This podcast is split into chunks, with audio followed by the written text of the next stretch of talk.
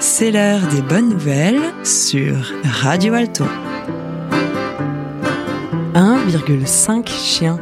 Un texte d'Ariel Vasserol, lu par Alexandra. 1,5 chien. 2030. Mitza a 10 ans. C'est sa première manifestation. Après 5 ans de canicule, toute la Grèce est dans la rue pour crier sa souffrance. Elle chante sans trop comprendre les slogans de la manifestation pour le climat.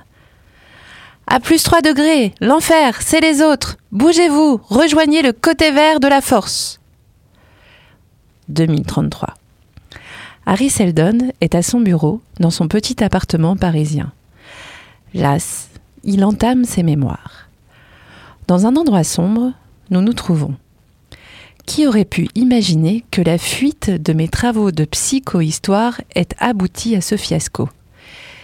Les gens étaient pourtant au courant des conséquences encourues si nous continuions à émettre autant de gaz à effet de serre. On savait que les plus 3 degrés de réchauffement prévus allaient rendre inhabitable une grande partie du monde.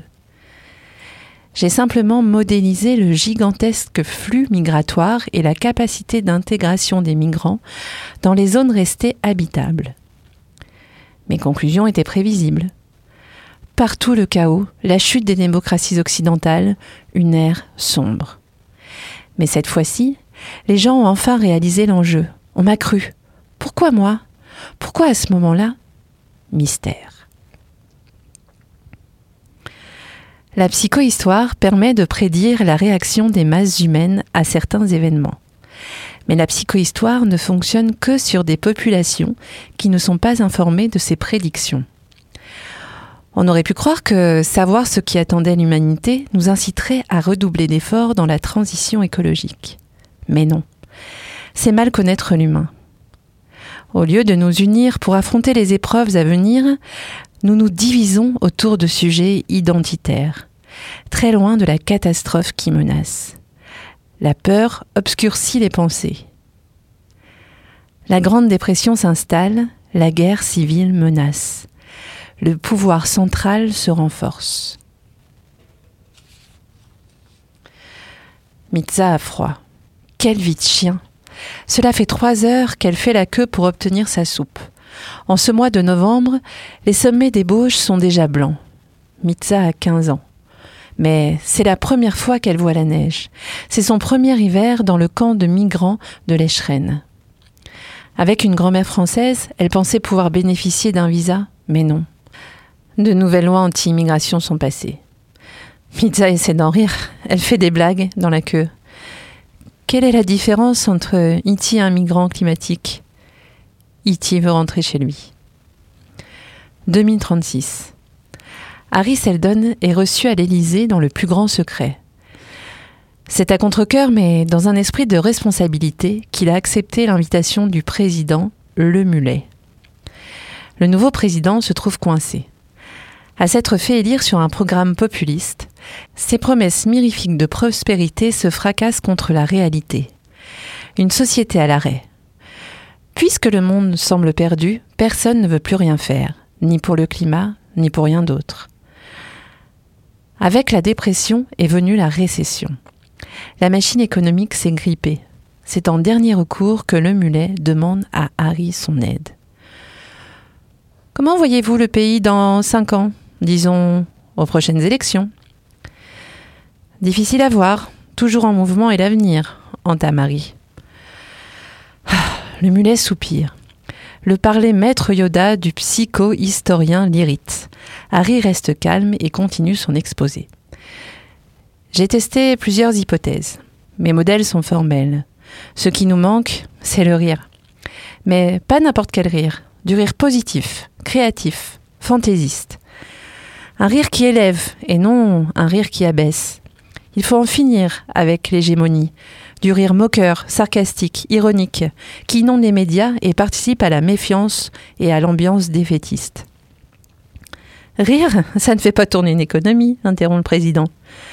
Mes calculs sont clairs, rétorque Harry. Le rire éloigne la peur, il permet de prendre du recul, de rêver. Le rire fait naître des idées nouvelles pour écourter cet air sombre. Circonspect, mais prêt à tout pour sauver son mandat, le mulet ne voit d'autre solution qu'appliquer les préconisations de Harry. Il crée le grand plan quinquennal, l'œil du cyclone, dont le but est de contenir la dépression hors des frontières françaises. Un plan disruptif pour faire rire ses sujets, sécuriser leur vie et leur vote. 2037. Mitza s'avance devant le micro. Elle a le trac. La salle des fêtes de Thoiry est quasiment vide. Seuls siègent les dix membres de la commission citoyenne. Elle a vu une affiche pour ce casting du rire dans son camp de migrants et s'est dit Nom d'un chien. Moi qui aime faire des blagues, c'est ma chance. Mitza respire un bon coup et se lance. Les calottes sont cuites. C'est chaud. Réveillez-vous.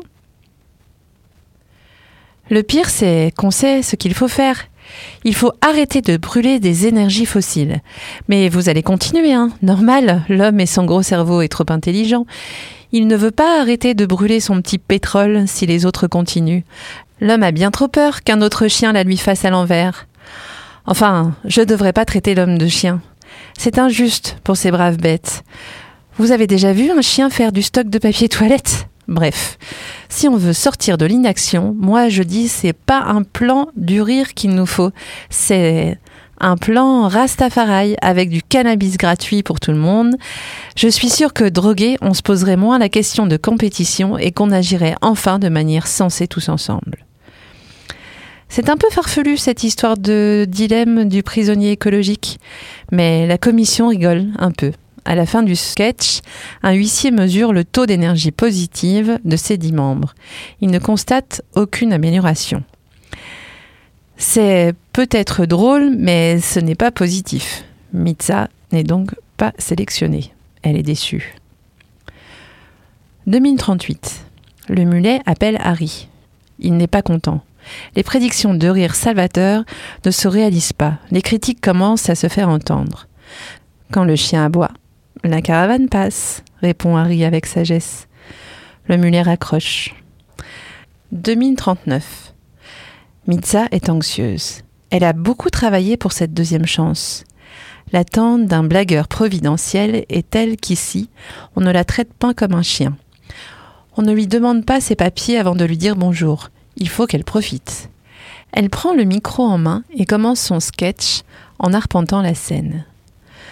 Je ne sais pas si vous avez remarqué, mais il y a certaines vieilles, toutes voûtées, toutes flétries, qui conservent une confiance en elles, une joie de vivre, et qui, tenez-vous bien, sourient dans la rue. Truc de fou.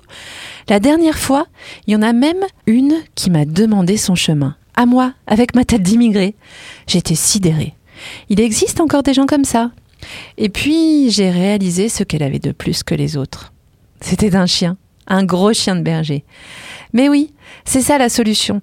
Il faut des chiens, beaucoup de chiens, plein de chiens de berger pour garder le grand troupeau d'humains sauvages que nous sommes. On a bien plus confiance dans un chien que dans un policier. Fini les bavures, fini les discriminations. On dit adieu à la peur de l'autre. C'est ça qu'il nous faut, non? Au doigt mouillé, un chien et demi par personne. Ça devrait suffire. Ça fait beaucoup de chiens, mais ça coûte moins cher que les policiers. Et puis entre nous, un chien, ça consomme moins de papier toilette. L'élévation du niveau d'énergie des membres de la commission est sans appel. L'huissier approuve le sketch. Il est diffusé sur tous les médias d'État. Tout de suite. Mitza fait le buzz. Des images de Lemulet en chien circulent sur les réseaux sociaux. Tous les journaux font la une sur leur première idée révolutionnaire apportée par le rire. Mitza devient une superstar et devant l'engouement populaire, le gouvernement est forcé de lui accorder la nationalité française. 2040. Harry fait son rapport à Le Mulet. La peur mène à la colère, la colère mène à la haine, la haine mène à la souffrance. Plus de chiens égale moins de peur. Fini l'emprise du côté obscur. Brillant. Ouais. Bof, répond le président. 2041. Le parti animaliste contacte Mitza pour qu'elle se présente aux prochaines élections présidentielles. Maintenant qu'elle est française, rien ne l'empêche. Les propositions saugrenues du programme Un chien ennemi font rire tout le monde. Mais, contre toute attente, les gens sont prêts à voter pour Mitza. Et elle caracole en tête des sondages le mulet rage. 2042. Harry Seldon est reçu à l'Élysée. À la demande de la présidente Mitza Astapopoulos, le programme Un chien ennemi a été appliqué avec succès les commissariats de police ont été recyclés en centres d'éducation canine, les policiers en éleveurs.